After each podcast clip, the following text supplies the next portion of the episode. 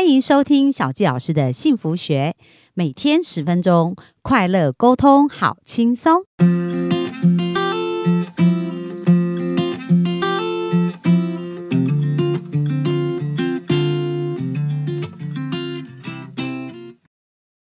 欢迎收听小教师的幸福学，很开心又在空中跟大家见面。那本周呢，我们聊的这一本书叫做《与幸福有约》。那史蒂芬·科维他虽然已经过世哦，不过我觉得他的呃这一个七个成功的要素跟习惯，其实影响了世界很多的层面。那这一本书专门就谈到，诶，我们如何透过这七个习惯来创造幸福。所以在前几天呢，我们有谈到主动积极非常的重要。然后也谈到以终为始，那今天呢要跟大家分享的呢，就是呃第三个习惯跟第七个习惯哦。那第三个习惯就是要事第一，就是重要的事情呢，我们应该把它放在第一位来看。那我想问一下大家，什么事情是重要呢？其实我们问自己一个问题，就可以很清晰知道。假设我们现在生命只剩下六个月的时间，那请问你会想要利用这六个月的时间做什么事情呢？那其实呢，这一些事情应该就是你生命当中最重要的事情。那我想大家不外乎可能就是要好好的跟家人相处在一起，然后呢，没有表达的爱或者需要呃道歉的事情，或者需要陪伴的事情，他就会想要花时间做。那我相信哦，应该很少人会在生命只剩下六个月的时间拼命想着，诶，我要怎么把工作做得更好，然后我要怎么去呃赚更多钱？为什么呢？因为这一些事情它不会，它无法从我们的生命中带走，但是我们能够带走就是我们的感受、我们的回忆，还有我们的学习。所以有没有发现呐？其实对我们生命当中很重要的事情，经常会被我们推移到我们生命很后方。我们来看看呐，在我们生命当中，我们虽然知道，就是跟家人的关系、跟培养、跟呃这个非常的重要，可是呢，我们会花多少时间在在在这上面呢？好，那所以这就是一个很好的醒思嘛。那另外呢，我想问一下大家，就是呃。其实我们讲到为人父母，或者是当别人的孩子这个角色，它其实是独一无二、无法被取代的。我们来看看在工作职场上面，或者我们正在做事一些事情，那我们想想看，公司会不会因为没有我们这个人，然后就没有办法营运下去了？那如果你是老板，当然就是另当别论。可是如果是我们是一个上班的人，或者是一个我们工作的人，那不会因为缺乏我们这个角色，公司就无法运营，因为他可以找到另外一个人来取代这个角色。可是你想想看哦，在很多亲密关系当中，不管我们扮演的是另一半的角色，或者是父母，或者是孩子的角色，这一些它都是独一无二、不能被取代的。那我们知道，在工作上，如果我们遇到很呃遇到一些挑战，遇到一些瓶颈，然后想要突破它，我们会非常认真的去学习，然后找很多的方法，然后呢去实验、去修正、去调整，然后就是要去呃在这个部分做更大的突破。可是我们有没有在我们觉得最重要的事情上，也用同样的想法跟标准来做呢？那我觉得这一连串的问题，就是一个很好的醒思哦，来重新对焦在我们生命当中，呃，我们想要的是什么？不过，小纪老师在提这些事情，并不是告诉大家说工作不重要，我们要放掉工作，然后只是扮演我们这些独一无二的角色。其实，生命是需要找到一个平衡的。只是过往我们可能花了太多的时间，呃，失衡了。就是在这些重要的角色上，我们并没有花足够的时间或足够的心力去经营它的品质，反而呢，我们就把我们所有的时间几乎都用在，呃，有一天我们没有办法带走的事情上。所以这个部分是提醒大家。那在书中里面呢，其实他有讲到啊，就是呢，我们如何让呃要事第一成为我们生命当中一个非常经常在做事哦。他有讲到说，诶，其实我们可以透过规划、教导、解决问题跟享受欢乐，然后让父母可以在家里呢，可以去扮演一个很好的角色。那很多时候，父母呢，他本来跟孩子的一个关系哦，就是可能是一个老师啊，然后或者是要教导。但是呢，渐渐孩子长大，他其实是不喜欢这种权威式的做法。所以我们要从一个老师或者一个呃家长，然后慢慢变成一个知己，就会变成他们的好朋友。所以这也是一个父母要学习的过程哦。那在这边呢，有谈到就是说，我们如何呢，能够把我们这个要事第一，在家庭的这个角色扮演好哦。那其实规划是很重要的。我们知道，如果一个事情要做好，一个事业要做好，一个专案要做好，是不是要先一个完整的规划？然后接下来呢，呃，遇到问题的时候是需要去解决问题的嘛？呃，就是规划好以后要先教导，因为呢，在规划完要执行的事情，大家都是要同一个目标，知道这个事情怎么执执行啊。所以透过教导来分享，接下来就是要解决问题，遇到问题的时候解决问题。但是我们想想看，我们如果在上班的环境，在解决问题，我们会用情绪吗？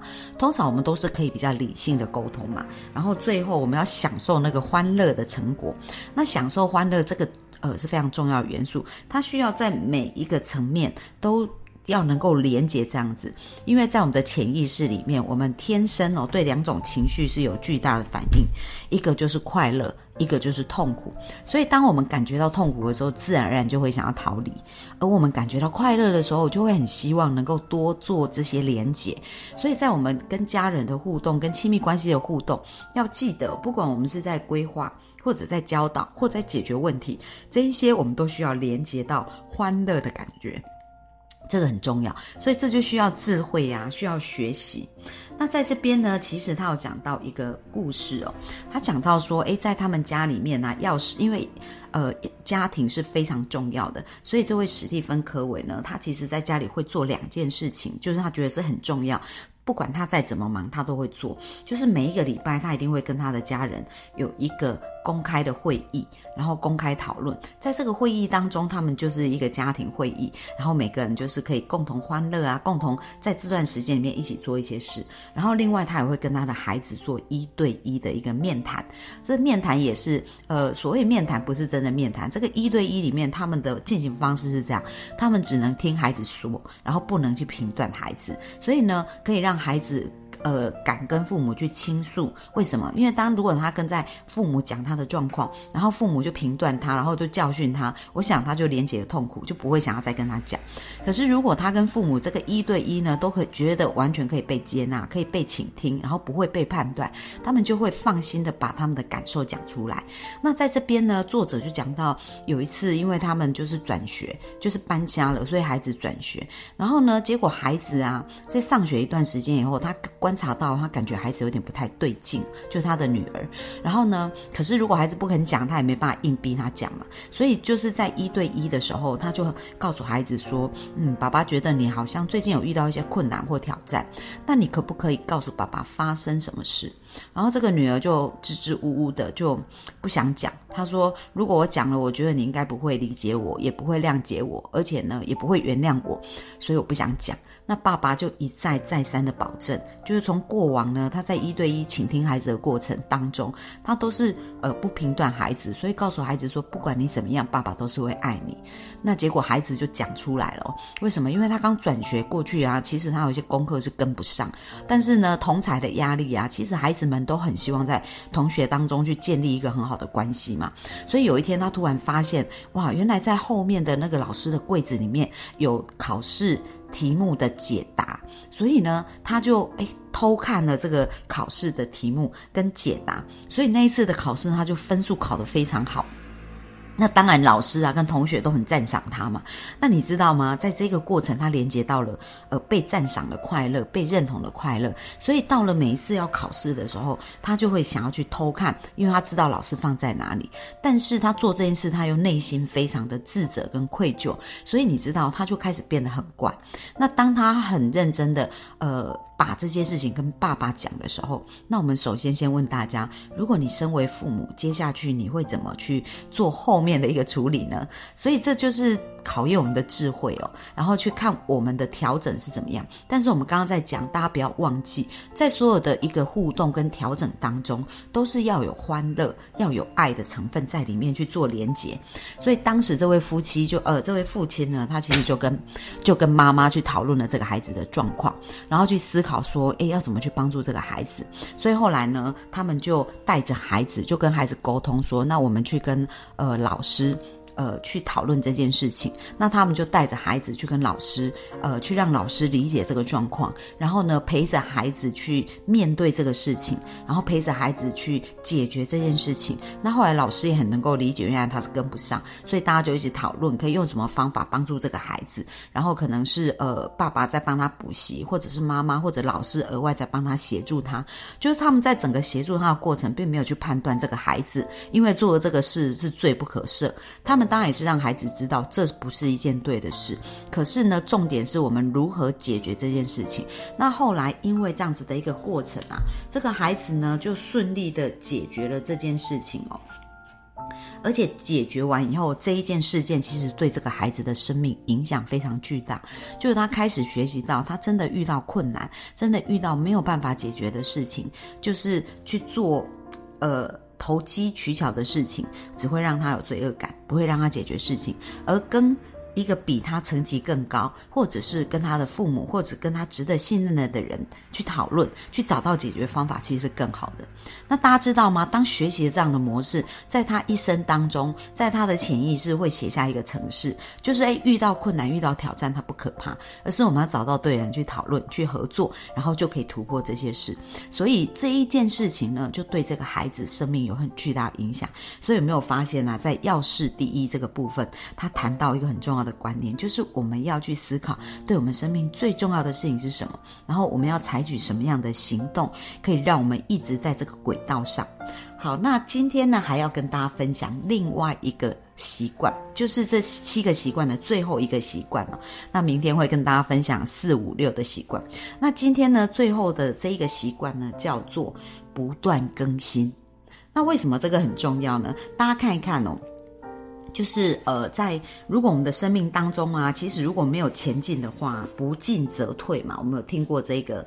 这一句话，那我们来看一看啊，在这本书里面，他一开头啊就讲到一个男子，他就讲到说，他刚结婚的时候跟他太太关系非常非常的甜蜜哦，就是他们会一起去散步啊，然后一起去做很多事啊，然后去看电影啊，然后夫妻呢就是哦一起去公园散步、骑脚踏车啊，然后两个人的甜蜜是不言而喻的哦。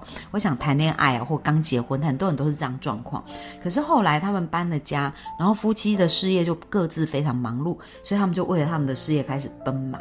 然后妻子上夜班，他上早班，所以两个人有时候好几天都没有办法见到一次面。然后慢慢他就发现他们的关系就出现了裂痕。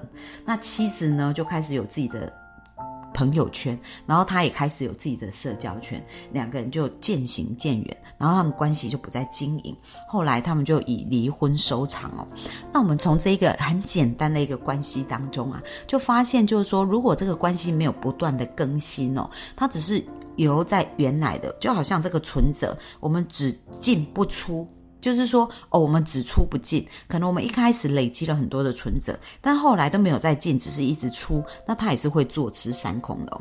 所以在这边有谈到，就是不断更新是非常重要。那这也跟小教老师前几天提到的动态的平衡，就是我们在生命当中其实是维持一个平衡。那在这个平衡当中，我们是应该向上提升的平衡，而不是拉下我们的呃。另外做的比较好的事情，那如果我们有一个思维，就是我们要向上去平衡的话，那我们的生命是会有机会有更多的扩张，跟更多的成长跟学习的。那在这边他有提到，就是说任何事情如果没有实时的去砥砺，它都会崩解跟恶化。那习惯期呢，这个不断的。进步啊，跟更新啊，其实它就很像一台飞机。那这个飞机呢，它要能够飞得好呢，第一个它要加添燃料嘛，然后机身也要保养啊，而且呢，机组上面的服务人员应该不断的训练他们的技巧。那当它持续的练习，他们的反应才能够非常迅速，所以这样这台飞机才能够安全的上路，然后把客户，呃，就是把客户。再到一个安全抵达的一个地方，那其实我们的一个生命的状态也是很像这台飞机一样，我们需要不断的去更新、跟调整、跟去优化它，这个是非常重要。所以我说我们的呃动态的平衡是要去向上平衡，而不是向下平衡。那在这边讲到个人更新，它其实有四个面向。他提到说，诶，我们可以针对社会或情绪的方面去更新，或者针对我们的心智，然后我们的心灵或生理。那我们可以呢，每一个部分。呢，就是诶去找一个子项目来做。像他本他本身他就有讲到说，诶，其在更新的这个模式当中，比如说他非常重视他的家庭，所以让他在他的家庭里面就建立了很多的传统哦。他的传统包含哪一些？就是每周的家庭时间，然后一对一的谈心，就是父母只能听不能判断。所以我们是不是有提到刚刚那个案例？然后另外还有家庭聚餐。那其实我觉得我非常喜欢他这个家庭聚餐。那家庭聚餐它也是可以有主题的哦。像他们呃，其中有一个主题就是跟最喜欢的老师聚餐。就是爸妈呢其实是很重视孩子的学习，所以他们觉得老师对孩子有很深的影响。所以后来他们就跟孩子讲说：“哎，那我们就来票选，你们在一整年下来，每个人都可以票选一位你们最喜欢的老师。那当他们都选出那个最喜欢的老师，他爸妈就会邀请这个老师来家里做客。那孩子们呢都会盛装打扮，父母也会哦，就是会有一点就是很把它视为是一个很正式的一个部部分，然后让孩子呢坐在他最喜欢的老师旁边一起吃饭。然后这一个作者呢，他就讲到他女儿有一次，他已经二十一岁了，然后他就邀请了一个他最喜欢的老师。那因为这个老师曾经教过他的弟好几个弟妹嘛，所以当这个老师被获选为最喜欢的老师被邀来家里的时候呢，那这些孩子就跟这个老师一起用餐。那每个孩子呢都分享，哎，这个老师对他们生命的影响。那你可以想象这个画面哦，就是父母呢对于孩子呢在经历的事情，他们是有积极参与，而且去让孩子可以感觉到父母是很重视他们的生活的。然后呢，让老师呢也感觉到哇，他为这些孩子付出所得到的成就跟快乐。那这我就想到我在教会也曾经教了很多年的，呃，晨间的读经班，就是在早上六点呢到七点这段时间就会陪。国三到高三的孩子一起读经文，就在他们去上学之前。那其实要这么早起哦，对老师啊，对学生来讲都不是容易的事，对家长也是很辛苦。那其中我一位学生的家长，他就非常重视孩子这这方面，呃，在心灵上，在跟神关系的学习，所以就非常坚持一定要带他的孩子来上课。然后他对我们老师也是非常尊重，所以他也会定期请。老师就请我跟我的先生到他们家去吃饭，然后表达对我们的感谢。那让他们的孩子定期呢都会写感谢卡，就是教师节会写卡片啊，或者是圣诞节会写卡片。所以其实这也是父母在呃做一个很好的榜样，让孩子可以感觉到说，诶，他们真的很重视孩子的这件事情哦。所以这也是一个很棒的一个呃家庭传统。然后另外呢，他也讲到说，还有一个呃，其实家庭传统可以有很多，大家可以去自己去。设定自己喜欢的家庭传统。那呃，最后呢，我想跟大家分享一个部分呢，就是呢，在这一个习惯当中啊，我们可以透过呃不断的去更新，然后让我们的这些习惯呢。变得更优化，然后让我们的关系变得更好。不过，大家不要忘记一件最重要的事情，就是在这所有的过过程关中，我们都是为了要连接幸福跟美好的关系。而只要我们能够抓住这个方向，我们所做的事情是什么并不重要，而是这件事情带给我们彼此的感受，那就是会凝聚我们继续往前走的方式哦。那今天呢，我们的分享就到这边。那今天在我们的。呃，分享之后仍然有一个礼物要送给大家，所以大家就听到最后喽。这是我的分享，谢谢大家，拜拜。追求很辛苦，吸引很简单。小纪老师从二十四岁就想结婚，却到三十九岁才遇见真命天子。或许现在的你跟以前的我一样，无法理解为什么这么努力却得不到想要的幸福。后来我透过吸引理想伴侣三步骤，改变我潜意识的限制性信念。在三个月就吸引到我的另一半，而且十年来幸福成为我们的持续进行式。你想要脱单吗？想要快速吸引理想另一半吗？小鸡老师和陆队长合作，将在二零二二年一月二十六号举办《爱情吸引力法则：种出我的理想伴侣》线上讲座，让你不仅可以拔除限制性信念，更可以定做一个理想他。小教师已经帮助许多人在一百天内吸引到理想伴侣。如果你迫不及待要奔向幸福，赶快点击节目下方链接报名，牵起你美好的姻缘线。